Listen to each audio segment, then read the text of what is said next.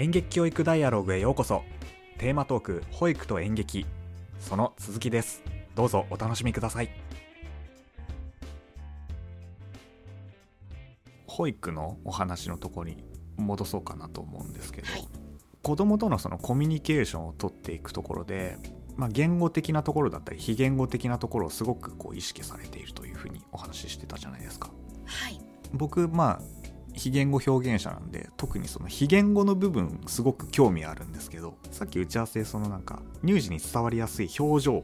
みたいなところをおっしゃってたじゃないですか。はい、そこら辺ってなんかどういうことを気をつけてあの乳児に対して非言語的にコミュニケーションを取っていたりするんですか？特にその乳児ってその言葉がもちろん通じないし、ね、本当にもう赤ちゃんだとね視界がきっとぼやけてるだろうからちゃんと見えていない状態の中でどうやってコミュニケーションを取っていくかみたいなところっていうのは多分多くのママさんたちもなんかこう悩んでるとこなのかなとかって思ってて、はい、なんていうんだろう、まあ、生まれてきてですよ生まれてきてなんだこの世界って思っている彼女たち彼らたちの気持ちをやっぱり想像しつつ、うんうん、そこのバックボーンをすごく考えながら先回りする、うんうんうんうん、なんて言うたらいいんだろう、気をつけていること、まあ言えばああでもないこうでもないっていろんな引き出しを開けて提示する、うん、そのバラエティの豊かですか、豊かさですかね引き、引き出しの多さがそのいわゆる自分が今までつ積み上げてきた経験の多さで、うん、バックボーン考えたり想像したり、うん、だからその表情一つだけというわけではなく、そこからいろん総合総合力ですね総合力を合わせてそれが表情となって、えー、とかあのこちらの動きとかになっていくのではないかな。表情一つだけではないですね。まあ、例えば赤ちゃんがすごく泣いていて、あ、泣いているから何か不快なことが起きているのかなっていう、そのなんで不快なのかな、なんで泣いているのかなっていうその赤ちゃんのその背景をいろいろと考えると。ああ、そうですね。で、そこもその表情だけじゃなくて、うん、動きとか体の使い方みたいなところもこうしっかりと見て、なんでそういうふうにな思ってるのかな、泣いてるのかなっていうことをなんか思いに寄り添うっていうのかな、なんかそういうことを気にしているっていう感じですかね。そうですね。そういう意味ではあの彼らは眠たくてイライラして泣きますからね、うんうんうん、例えば例えば眠たいから寝ればいいじゃんって普通には思うんですけど、うんうん、寝方がなかなか慣れていないんですよ、うんうん、こうしたらすっと寝れるよって慣れていない、うん、とにかく人間一発目ですから、ね、何をするにも初めてのことなんです。そういう意味では慣れていない、眠たいけどどうしたらいいのかわからない、眠たいっていう自分のそこそ自分のその体の奥底から湧き上がる欲求に対してどうしたらいいのかわからないっていうことをこう、うんうん、汲み取るっていうっていう例えばの話ですかね、うんうん、とか、えー、それこそだから本当にその基本的な欲求、うん、お腹すいた、うん、おしっこしたい、うん、うんちしたい、やが気持ち悪い、眠たいとか、そんなところすらもままならないんですよそこを手を変え品を変え、うん、どうなのかな、ああなのかな、じゃあこうしようああしようっていう、うん、ところにまで考えを及ばすことがいりますよねだからまあその そう、そうだよああだよっていうこっちの気持ちを伝える、うん、向こうを受け取るっていうことだけではないので、なかなか何と言ったらええものか。本当そうですね。想像力もいりますよねいりますよね。見るもの、手にするもの、全部初めてのものってなったら、そこでまあ自分も子育てしてる時にやっぱ思ったんですけど、まあ、そうやってこう背景をまあ見ていく中で自分のコンディションも結構なんか大事な気がしてて、そうですね、すごい忙しかったりとか、まあ例えば寝不足だったりとかしてる時にやっぱすごいギャン泣きされると、やっぱ自分の感情もすごいこう揺さぶられて、まあちょっとなんかイライラしたりとかね、はい、だからその相手の背景までこうちゃんと見れなかったりとか、あと見すぎちゃってすごい異常に不安になっちゃったりとか、なんかそういうこともなんかあるなとかって思いながら話を聞いてましたね。そうなんです。そこがね、世の保護者さんたち大変やと思います。ね、本当ね、本当に。それこそ私たちはまあ仕事ですから、えー、自分の感情はさておき、うんうん、自分のコンディションをさておき、うん、まああのしんどい時もありますよ、うん、しんどい時寝不足だったりとかはあります、うん、けれどもまあいわゆるプロとして、うん、そこに振り回されていれば、うん、それはプロじゃないっていう話になってきたりするので、それはさておきなんですが、でも世のお母さんはそこだけじゃないですからね、うんうん、全生活の中での出来事だったりするので、本当にそれは大変やと思います、うん、で、私あの私自身は子供がいないので、その子育てっていうこと自体はしたことがないんですが、あのにねんまえにちょっと私飼っている犬が、えー、要介護になってしまいまして、うんうん、その時もう付きっきりで、それで仕事もちょっと変えたぐらいの、なんかいっこいっこ追加したとか、うん、そんなぐらいの勢いで全自分の全生活が変わったことがあったんです、うん、でそれをした時にもう本当に自分のしんどさと感情とぐっちゃぐちゃになりまして、うん、なんかあの思い出せばちょっとな泣けてくるぐらいしんどかったんです、うん、本当にしんどくって、うん、だけど頼れる人はい、いたけど、どうしてもその自分犬との関係性もありますので、うん、頼, 頼りたくても頼れない状態だったんですね、うん、でその中で自分の感情もある、だけどあの目の前のワンちゃんの状態もある、うん、その中で本当にもうどうしていいのか、それこそあ楽にこうすれば楽になるやんって、うんうん、悪魔がささやく瞬間も正直ありました、うん、そんなのを体験するともう子育てって本当大変だろうなと思います、うんうん、そういう意味で自分の感情との向き合い方っていうのを持っておくと、またそれも手段の一つで使える引き出しなのかなというふうに思ってたりはしますね。ね、本当そうですよね。そういう意味で演劇から通して見る自分の感情、うんうん、人の感情っていうところを見つめていただけるといいよなというふうに思いますね。ね、そうですよね。はい。まあよくダイアログでも話には出てくるんですけど、演劇の中であの繰り広げられる物語であったり感情っていうものは、まあ、基本的には真実ではないので、まあ、フィクションなので、はい、まあ、安心して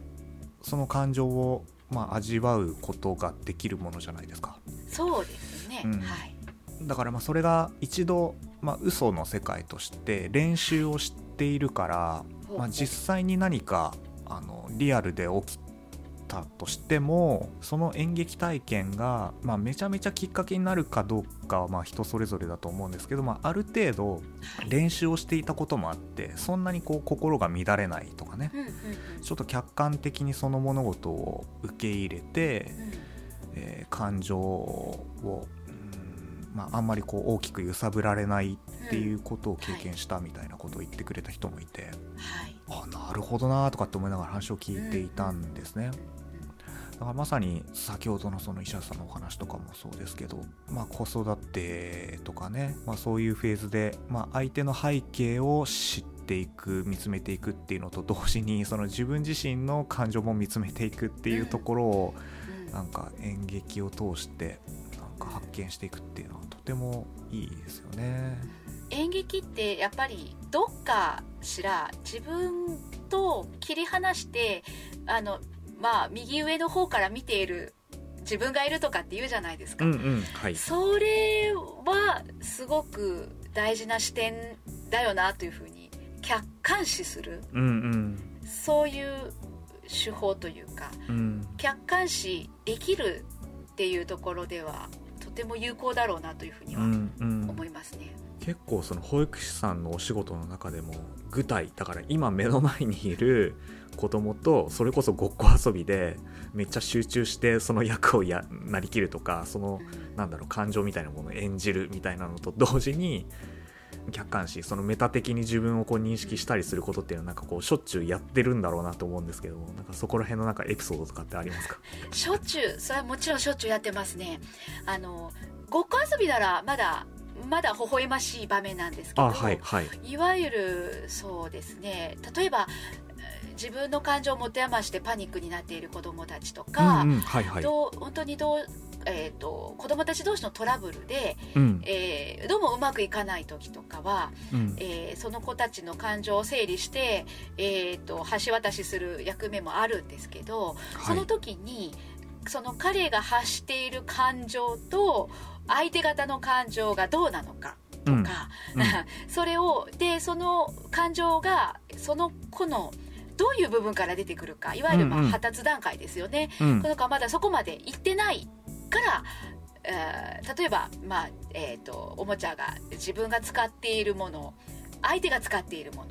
相手が使いたいって言ったけど貸してあげないっていう、そういう場面とかで、うん、絶対貸してあげない、でもみんなで使っているものだから貸すのがいいんですけど、そういう場面の中で、うんえー、その子の、その自分のもの、他の人のもの、みんなのものっていう、う、分類がまだできていない状態なのか、できているのか、うん、そこから、えーと、自分の気持ちを推し進めることがまだ日常で、自分を、まあ、あの譲るということですね、譲るっていうことができているのかどうかとか、うん、その子の発達段階とか、うん、なんか相手のその気持ちの、あの怒り方だとか、うん、なかなかその辺をちょっとこう離れたところから見て、うん、この子にはこうだなとか、うん、そういう視点で見て、じゃあどう橋渡ししようかなとか、うんうん、この子にはどう伝えたらそれが分かってくれるなどとか、うん、だからまだまだそこまで到達していないから、この子にはこうしようという、こうして、えー、その場を収めようかっていうようなことをぐわーっと考えます。そういう意味ではすごい引いて見てますね。 も, もちろんその間を取り持つんですけど、取り持ちながらですね、まあ、寄り添ってはいるけれども、めちゃめちゃ寄り添うことではなくて、まあ、ちょっと俯瞰して見つめたい中で、まあ、この子にとってどういった対応がすごく正しいのかみたいなことがすごくぐるぐる考えていたりする。そうですね、しっくりくるのかとか、その子が本当に納得するのかとか、うんうんうん、どうしたいのかとか、うんうん、だからもう双方いる場合はそれぞれどうしたいのか、うん、どこに気づいてほしいのかとか、自分が今どういう状態にいるのかとか、その辺をこう遠くで見つつ、うんじゃあどうしよう、それをこう適切な言葉に変えながら相手に伝えたりとか、うん、っていうところですね。そこで演劇的なものがなんかこう役に立ったぞみたいなところって、なんか言語化できそうですか？演劇的なところでも本当あの僕もなんだろうな、なんか例えばすごいギャン泣きして癇癪を起こしちゃってる時とかで、本当にどう対処していいのかなみたいなところっていうのはなんか困っちゃう時とかあるんですけど、まあ、ただ話を聞くっていうのはなんかよくやってた気がしたな。私の場合はそれプラスちょっと心理的、心理学的なところもあるので、うんえー、とそういう場面にはプラス待つということが入るんです。あ、はいうんはい、で、えー、と自分の分かりやすく言うと、自分の心臓の速さと相手の心臓の速さは違うので、うんうんうん、自分のリズムと相手のリズムが違う。でそれで自分のリズムでいっちゃうと相手はついてこれない時もある、うん、思考もそうなんですけど、うん、そういう時はとにかく待つ、うんうん、で、えー、その間にそういうふうに俯瞰的に見ながら待つ、うんうんうんうん、で、えー、いわゆる見守るですね、うんうんうん、見守るは傍観ではなく放置でもなく、うんうんえー、と温かい目でこの後の行動を予測しながら、うん、その辺をこうしたらああしよう、こっち来たらああしようとか、うん、いろいろいろいろ頭の中で計算しながら待つみたいなそんなところをしていますので、なんかこう演劇的なことプラスそういうこともありつつなので、何がどうなのかちょっと言葉にはしづらいですね。結構そういう緊急事態的な時、そのめっちゃギャン泣きしてとりあえずこの状況を収めなければいけないみたいな時っていうのは、どっちかっていうとその大人がかなり主導権を握って鎮圧させるみたいな、その待つことができなくてとりあえずなんか泣き止みなさいみたいな感じにしてしまいがちなんだけれども、えっと、そこへしっかりと時間を置いて待つっていう、なんかそのしそのその時間を信じるっていうのってすごいあれですね、大事ですねそれもね、あのそうなんです、あの鎮圧したりとか制圧するのはすごく簡単なんです、ね、うん、簡単うまくいくんです、うん、だからすごくやりがちですし、うん、それが必要な時も、だからそれを全部全否定する気はないので、うん、それも必要な時もあるんですけど、うんうん、まあでもただ待てばいいというわけではなく、例えば本当に気分転換、うん、我に返らすっていうことですね、はいはいはいはい、我に返らすっていうそうなって目の前のことにしかあう、ね、そうね、あの、うん、見えてない状況で、うん、自分の感情に、えー、本当に心を乱れさせられた時には、はい、もうそれを待つことよりも、うん、とにかく我に返らせるっていうことをしするので、うん、ギャン泣き一つを取ればなんか待つということだけではなく、もう総合的ですよね、うん、そういう意味では、うんうん、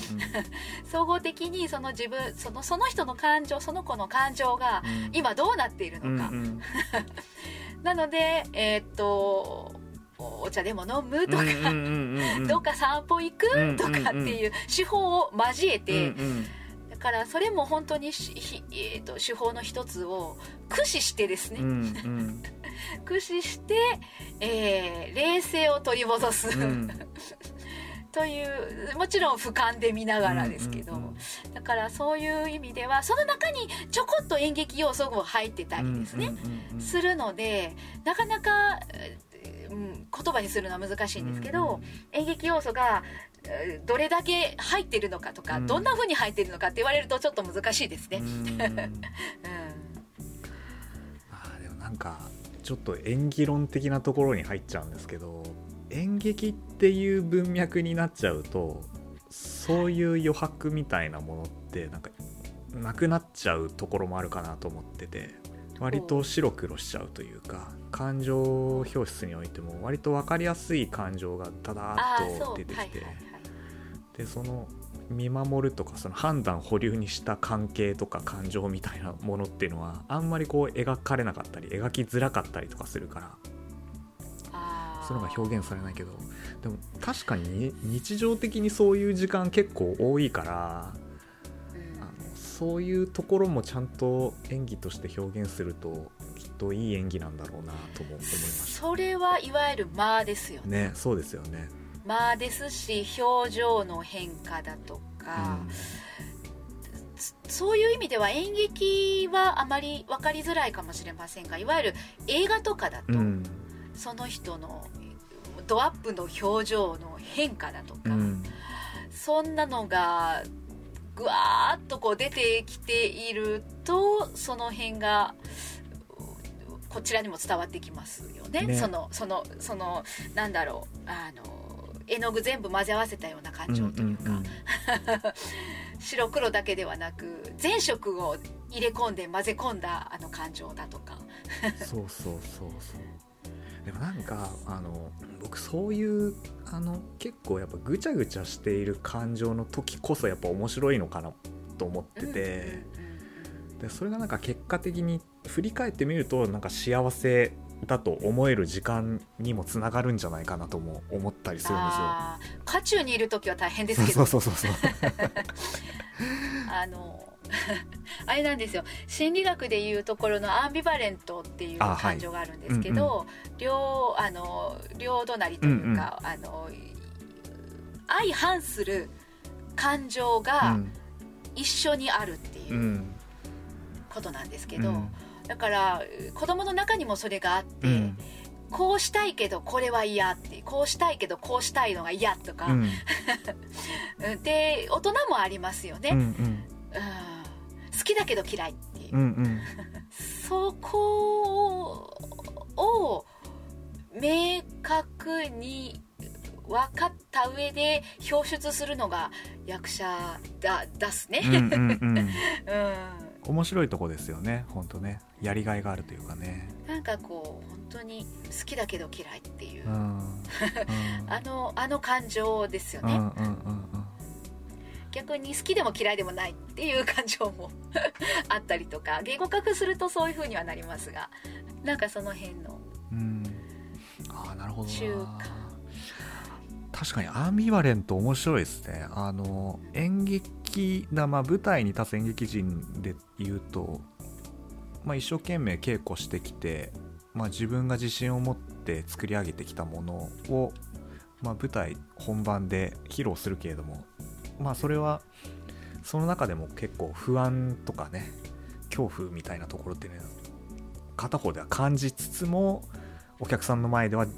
えーと、自信満々でやらなくててはいけないし、役としての感情もちゃんと表現しなきゃいけないしみたいな、めっちゃアンビバレントな状態ですもんね、うんうん、そうですね、えなんかもう あ, あ, あれもあるこれもある、ね、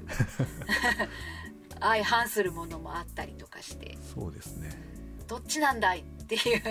で、市橋さんのその保育士っていうお仕事の中でも、なんかそういうものが常になんか巻き起こってるっていう風な感じもしましたね。目の前のその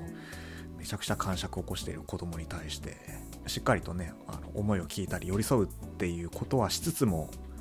まあ、客観的に今どういう状況なのかとか、相手との関係はどういうふうなことなのかみたいなことをこうしっかりと考えているっていうのはね、なんかそういう状態ですね。そうですね。だから そ, そこがやっぱりそのスキル的なものにはなるんでしょうけど、うんうん、その辺を組み立てて次につなげていくっていうところまで考えるんですよね、うんうん、今の状況から先を見据えてっていう、うん、ところを考えていたりします、うんうんうん、だからそれこそその喧嘩の仲裁をしながら、うん先を見据えて、うん、そこのその子の背景もぼんやりと見ながらですね、うんうん、で、えーと、先をって言ってもそれこそ明日明後日の話じゃなく、うんうん、いちねんごにねんごぐらいを見据えてどうしていこうか、うん、この子はどうしていこうか、相手方もいたらそういうふうには考えますよね、うん、なので常にそのただ遊んでいるとかではなく、うんうんかうん、そうですね、まあ、その子の状態と、えー、段階を照らし合わせつつ、うんうん、導いていくのが仕事なので、うんうんうん、どういうふうにこう、ね、作って線路ではないですね、線路にもならない、うんうん、わだちぐらい